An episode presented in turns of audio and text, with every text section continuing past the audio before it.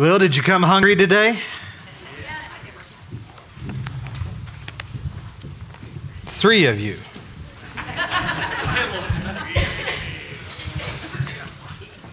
We got to work on that. I think of the words out of Jeremiah chapter 15. It says, When your words came to me, I ate them, and they were a joy and my heart's desire. So I ask you again, did you come hungry today? Are you ready to eat today? So take your Bibles and find Isaiah chapter 6. And we're going to dine on the Word of God together. Isaiah chapter 6 may be one of my very favorite passages in all of Scripture. This is, a, this is the text I preached the very first time that I tried to deliver a message. It was not very good. The text is great, the speaking wasn't good. The text remains great. We'll leave it at that. I appreciate Brother Campbell speaking for me last week in uh, light of, I don't know if you all know or not, but we had a grandbaby, just making it aware. And uh, I wanted to do this series. Michael and I have been talking for a while about doing a series just a couple weeks on the importance of worship. Today we'll be in Isaiah chapter 6, talking about the beginnings of worship. You can read ahead. Next week, you're going to Psalm 145, and we're going to talk about the impact of worship. But here's what I believe with all of my heart worship is oftentimes misunderstood. Both in our lives and in our churches, worship is misunderstood and oftentimes practiced in a wrong way, a wrong heart, and a wrong manner.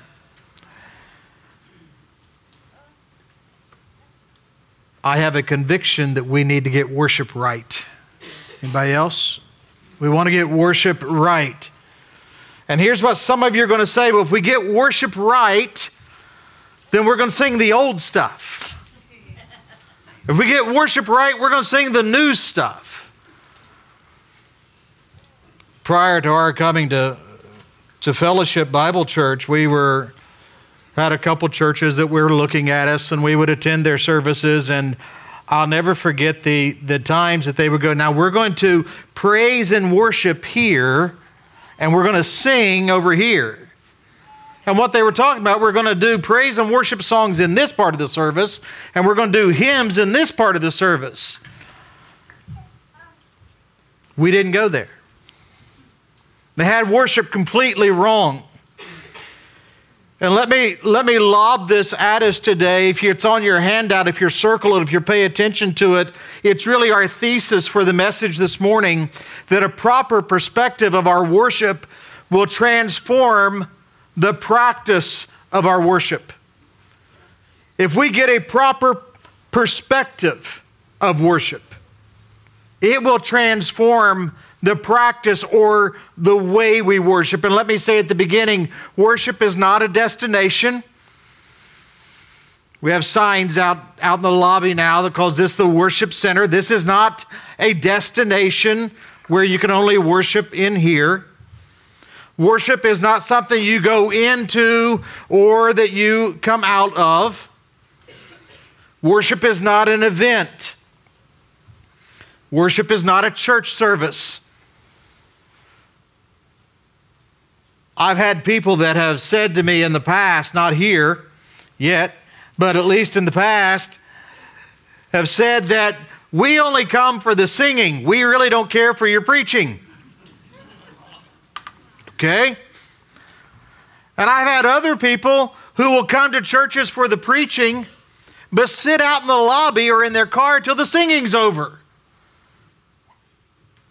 Folks, if we, if we start to compartmentalize our services or our life, we have missed the point and the right perspective of worship.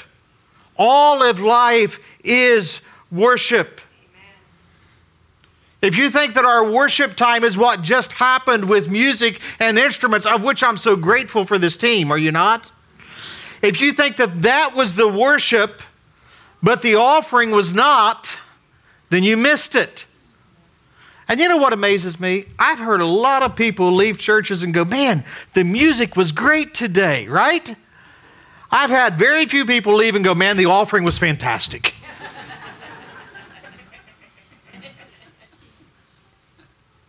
but it's all worship.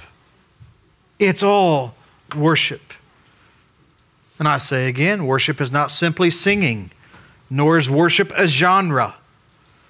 And here's what happens to us if we get a misguided view of worship,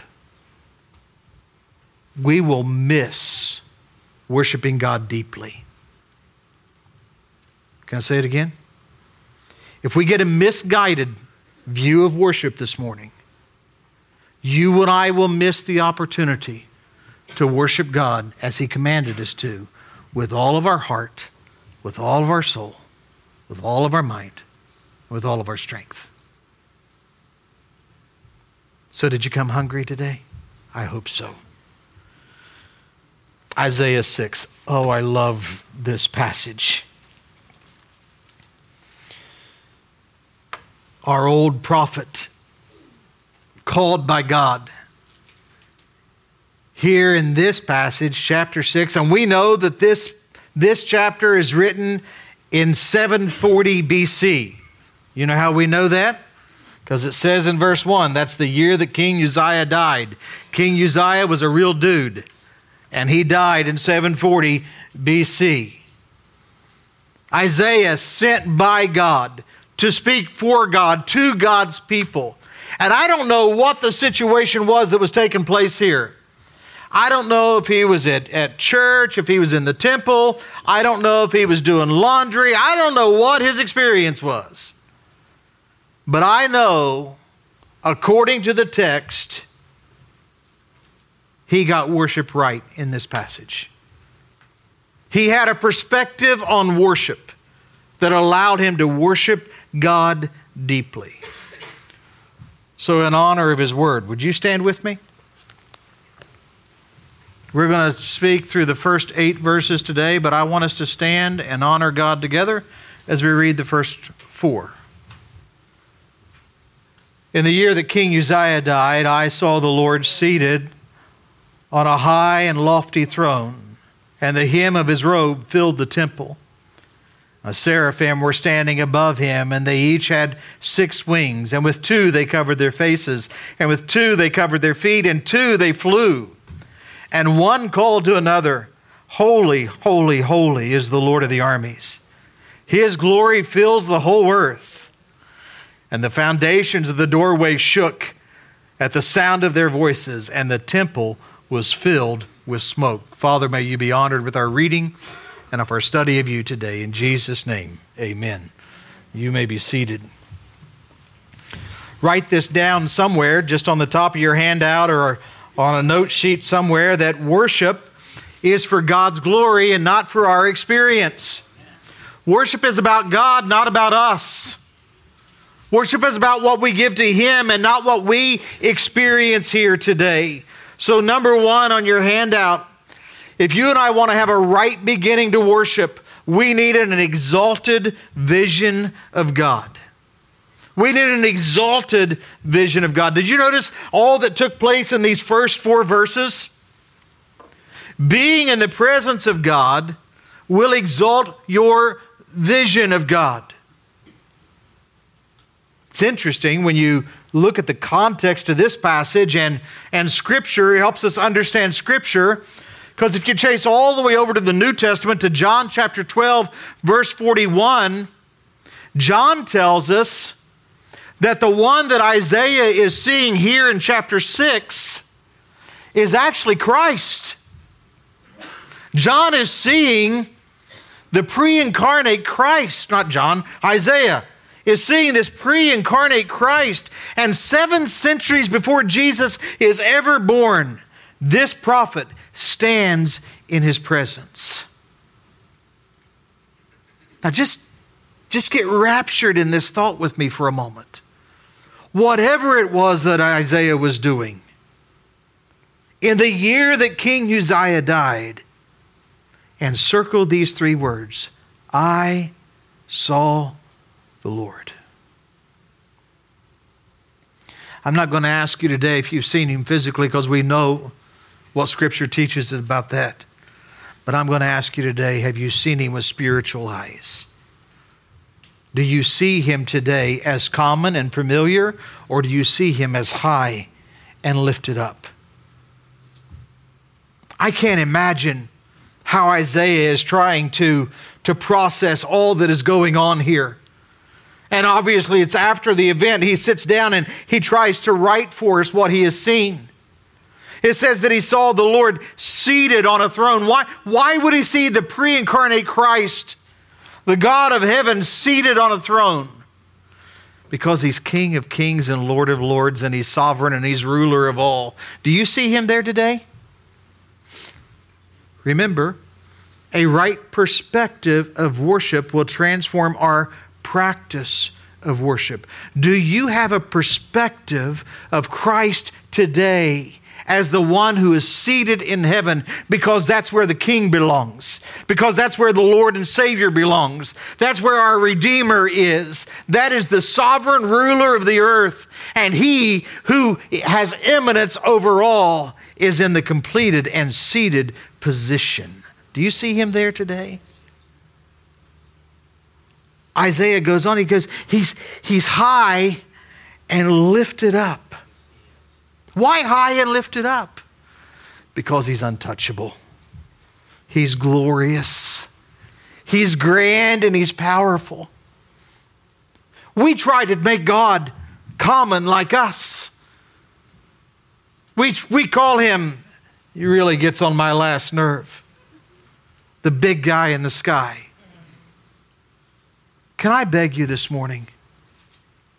If you ever reference God that way, stop it. He's not the big guy. He's not the man upstairs. He's king. And he's Lord. And he's glorious. And he's powerful. And he's high and lifted up. That's what Isaiah saw. Isaiah is trying to tell you about all of this, and he goes, The train of his robe. It filled the whole temple. That robe is that which pictures the, that of royalty and eminence. And his glory didn't co- uh, occupy a piece or a section, it filled it up. It filled it up. And then there's these angelic beings. Aren't they interesting characters? These seraphim, angelic creatures, and they have two wings to fly. And with two wings, they cover their eyes, and two wings, they cover their feet. Why do they cover their eyes? Because the glory of Jesus is so spectacular. They cover their feet because the holiness of God is so remarkable.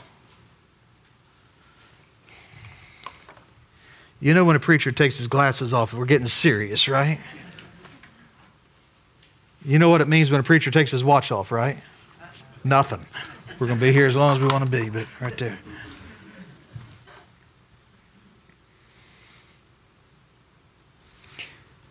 Pause with me.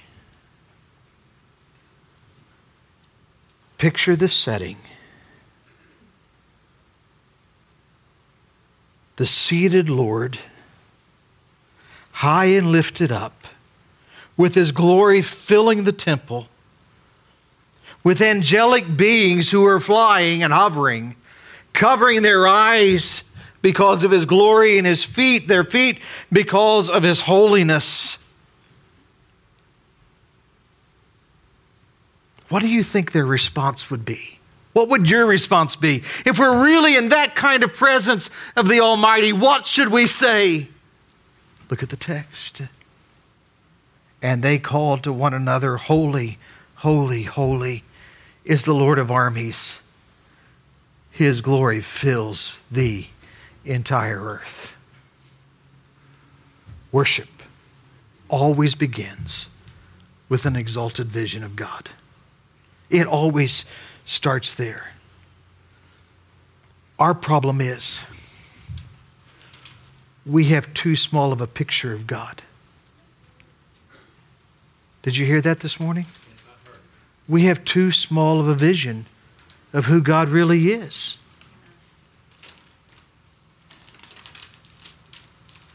Some of us have no vision of an exalted God.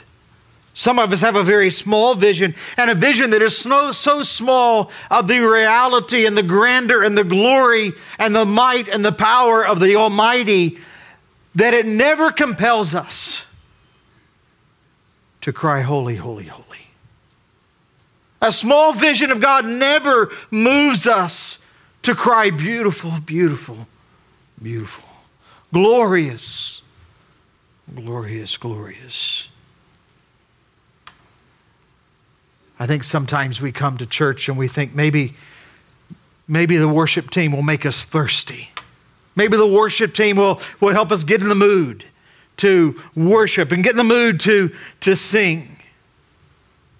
But I can tell you this if you and I today have no opinion and no exaltation of a glorious God, we have no hope that a worship team is going to make us thirsty and hunger for righteousness. That's why I asked us this morning did you come hungry? Did you really want to experience the Almighty? Some of you are going, you know, if we can just get that beat right, if we can just get the right rhythm of the song, then I can, I can lift my hand, I, I can bow my head, I can do whatever. I, maybe I'll get goosebumps this morning. Folks, goosebumps aren't worship. An exalted hand is not worship. An exalted vision is worship. In the year King Uzziah died, I saw the Lord seated upon a throne, high and lifted up, and the glory of his robe filled the temple.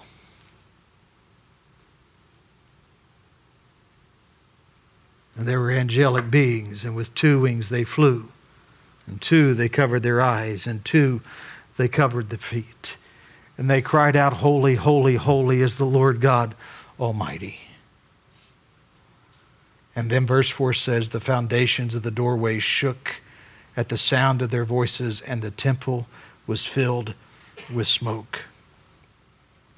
Folks, I long for us to come thirsty to the presence of God. Number two, if we're ever going to have an exalted vision of God, then we have to have a humble estimation of self if we're going to get God in the right position, in the right place of our worship, that He is above all and He's exalted over all, and that He's sovereign and supreme, then we're going to have to have a true, humble estimation of ourself. Someone has said that an unveiled vision of God will result in an undone realization of self. If we don't get an unveiled exalted view of the Almighty, then we will always have an undone realization of who we really are. But when we see God in His purity, and God in His majesty, and God in His excellence, and God in His justice, and God in His grace, it changes our perspective. Let me put it to you this way the higher that God appears, the higher that we exalt God, the smaller we become before God. When we get a right estimation, evaluation, exaltation of God, then we will have a smaller proclamation of self. I've said for years, ego will get tired of it one day. But when you get Jesus right, you'll get everything else right.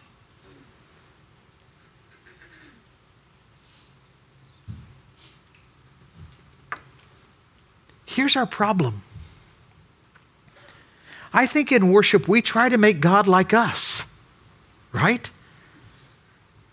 We, we, we try to make him just like us. And, and folks, I don't know about you, but I don't want to worship someone like me.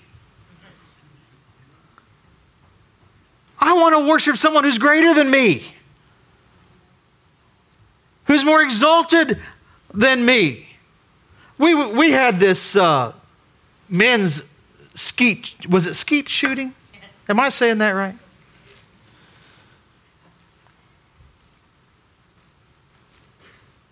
I learned this.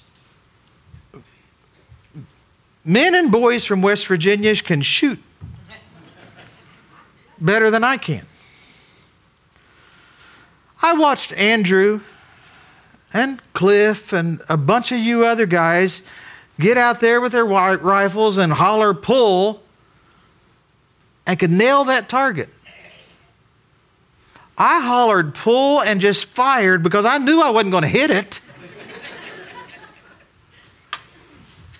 I, I don't want, understand the word I'm about to use. I don't want someone to teach me about skeet shooting who's no better at skeet shooting than I am. I want someone who's a little bit better. Now, I, you know, I, I, I, I can follow some of you and I can clap when you hit those targets. I have a buddy of mine, surprisingly, some of you will laugh at this, who's a professional skeet shooter. He can tag him every time. What am I trying to say to you today? You don't want to make God just like you. You want Him to be exalted above you. You want the perspective to be greater. You want the distance between who God is and who you and I are to be greater because of who He is and who we are. And sometimes I think we just get bored in worship. Don't you? Don't raise your hand. It hurt Michael's feelings. But I think the reality is sometimes we get bored in worship. We just go through the motions. Maybe we sing, maybe we don't. Maybe we open our Bibles, maybe we don't. Maybe we give, maybe we don't. Maybe we don't do any of it. And we're just in this mundane position. And here's what normally happens, and I can only speak for myself. When I catch myself getting bored in worship, it's normally because I'm absorbed with self. When I stop worshiping the exalted one, it's because I've started to elevate myself to the role and the position that he, he alone should have in my life. And did you notice what, what Isaiah does? He says here in verse 5, when he sees the Lord in this, this rightful position, an exalted position, he says, Then I said, Woe is me, for I am ruined I am a man of unclean lips, and I live among a people of unclean lips. And because my eyes have seen the King and the Lord of the armies.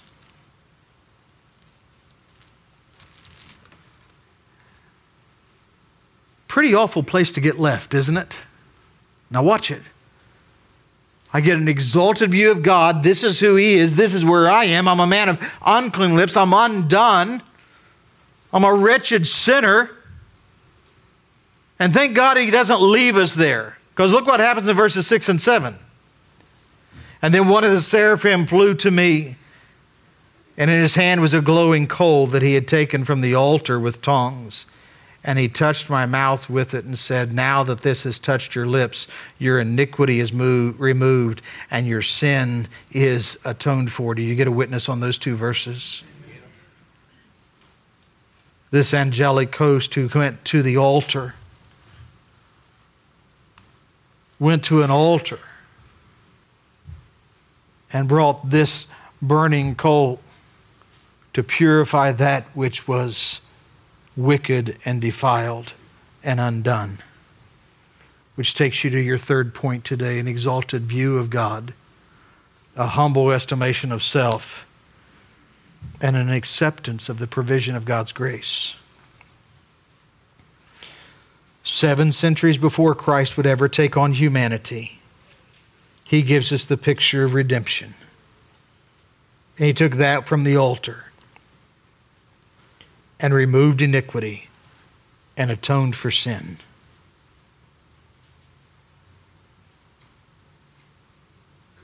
That's why Paul writes in chapter 7, verse 24, O wretched man that I am.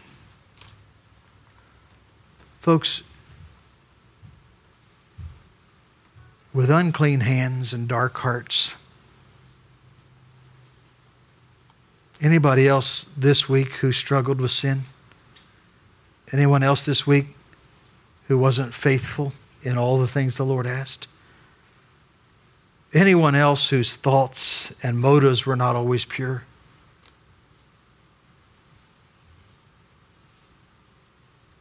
And then we see this exalted vision of God, and that only requires us to have a humble estimation of ourselves and go, Woe is me, I'm undone. You know what undone means, don't you? I, I can't stand.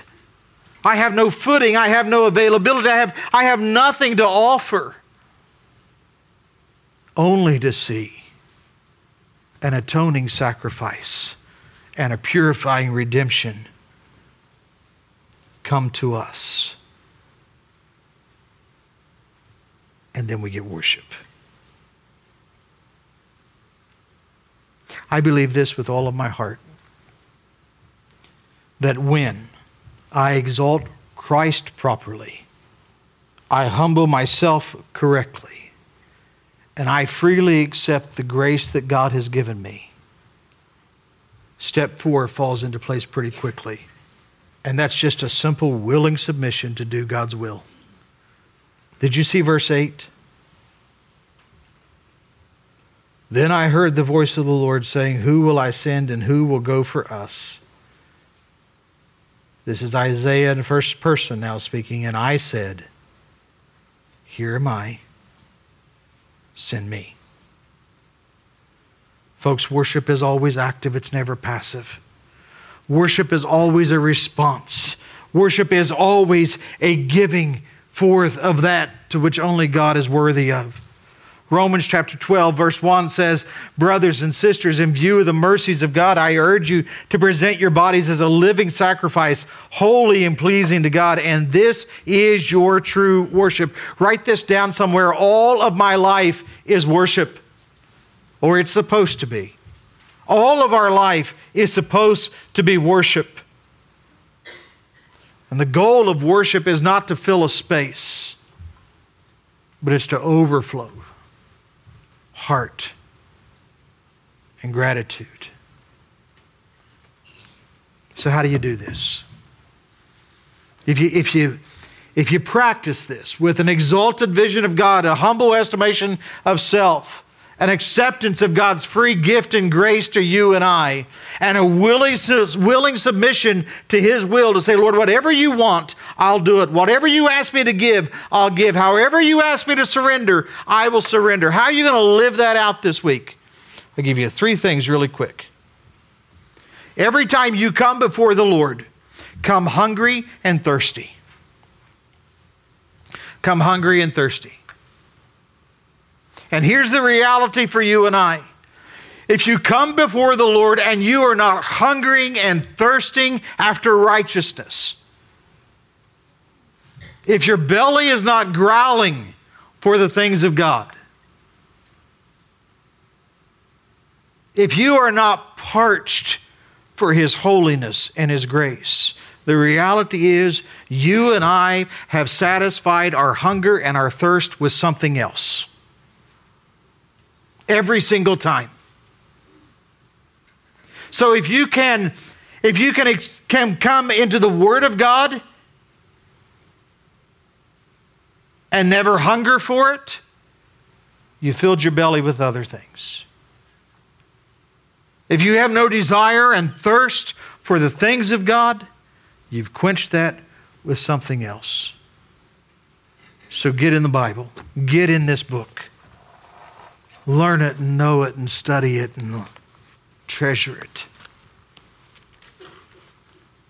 This is a newer Bible for me. It's not broken like I like it to be, but man, No book feels like this, does it? I want to know him. I want to know him. I don't want to just read words on a page. But, folks, I really do want an Isaiah 6 3 moment where when I get a right vision of God, my only response is, Holy, holy, holy, Lord God Almighty.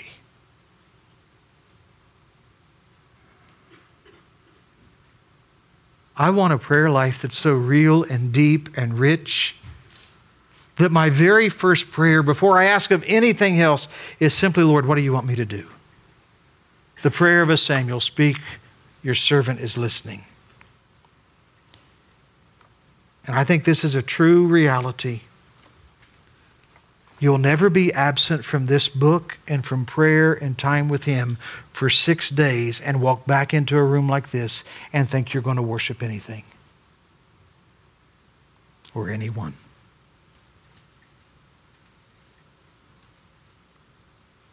That sounded like preaching, didn't it? You and I cannot be absent from time with Him and think someone else will help us be hungry and someone else will help us be thirsty. You create hunger and thirst by knowing Him. Number two, you'll practice this by never confusing music with majesty. Never confuse music with majesty. Worship will never be about the mechanics. It'll, it'll always be about the majesticness of the one and only true God. God centered people focus only on Him. Isaiah, uh, not Isaiah, Hebrews says this The Son is the radiance of God's glory and the exact representation of His being, sustaining all things by His powerful word. And after He had provided purifications for sins, He sat down at the right hand of the majesty in heaven. Chronicles puts it this way Yours, O Lord, is the greatness and the power and the glory and the majesty and the splendor, for everything in heaven and on earth is yours. Yours, O Lord, is the kingdom, and you are as exalted as head over all. When you get Jesus right, anybody remember it? You get everything else right. Church, when you get Jesus right, you get everything else right. You got it, my friend. Seek ye first the kingdom of God and his righteousness, and all of these things will be added unto you. So, how are you ever going to get here? How do I ever maintain focus and attention? Because is there anybody else in the room who's had great intentions? You've listened to a message and go, I'm going to be faithful this week. I'm going to read my Bible every day this week. I'm going to pray every day this week and I get through half of it tomorrow morning until I've lost focus and attention and I fell off the wagon. I tell you how it helps me. Number three, I stay focused on the cross. I stay focused on the cross. Because when I can focus on the cross, I understand it's there that He met my need. It's there that He paid for my sin. It's there that He justified me. It's there that He called me His Son. It's there that He has redeemed me. It's there that He secured my eternity. And it's at the cross where I have hope and help.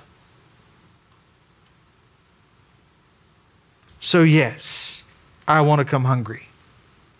And yes, I want to make sure majesty is in the right role. But to do that properly, I simply have to focus on the cross of Christ, where I see his beauty and I enjoy his grace and I rest in mercy and I'm satisfied by provisions. And I'm undone in his presence.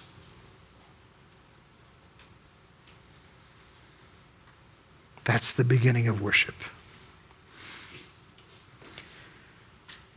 who worships him. The Bible says we worship, it's the only command we have in Scripture. We worship him in spirit and in truth. What is that truth? I'm a sinner in need of Savior. Is that truth this morning? What else is truth? That God paid the sin debt and He made the way. And the passage we read in Ephesians chapter 2 tells the story, doesn't? I'm not saved by my good works, I'm saved by His grace alone. And it's through Him and Him alone that we're redeemed. And if you're in this room today and you've never accepted the free gift of God's salvation, today is the very best day to do it. You've never had a better opportunity than you do right now. You've never had a better chance than to have the right exalted vision of God and the right estimation of self that I am a sinner and I need a Savior. And when you get Jesus right, you'll get everything else right. So, where you are right now, having never made that decision before, is there anyone in the room right now where you are that would simply pray the sinner's prayer? Lord, I need a Savior today. I am a sinner and I can't do this on my own. Would you save me today through the free gift of your salvation? And the Bible says when you confess with your mouth and you believe in your heart, you will be saved. And I hope you've made that decision this morning. Some of us, we've been doing this for so long, it's like walking in concrete shoes. We're stuck and we're weighted down. We've gotten ourselves into a rote and routine position, and everything is just a rut. Dr. Falwell used to tell me the only difference between a rut and a grave is a rut has both ends kicked out on it.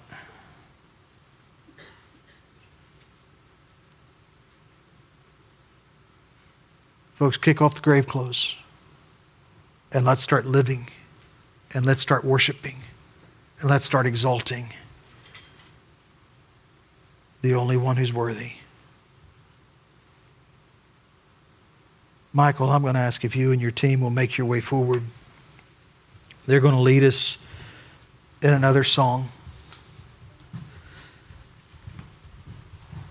And we don't always do this at at Fellowship Bible Church, and it seems to be the day that we don't always do things like we normally do at Fellowship Bible Church. That's a good thing. Years and years ago, there was a song that was made popular. The title was That's What This Altar Is For. And while they may be steps that access a stage, I'm going to ask that we transition them to an altar where we humble ourselves before the Lord. And as we sing today, and as we worship today, and as we exalt the Holy One today, maybe you find yourself here just needing to kneel before Him. There's nothing spiritual about coming up here, but sometimes there's everything right about separating yourself and going, I just want to be in front of Jesus right now. If you need someone to pray with you, some of our leaders will be here and we can help pray with you today. But let's get this right today. Let's not leave here thinking someone else is going to make us hungry and someone else is going to make us thirsty. Let's just come to the Lord first and only and go, Lord, would you do it? Would you create a right hunger and thirst in me? Let's stand.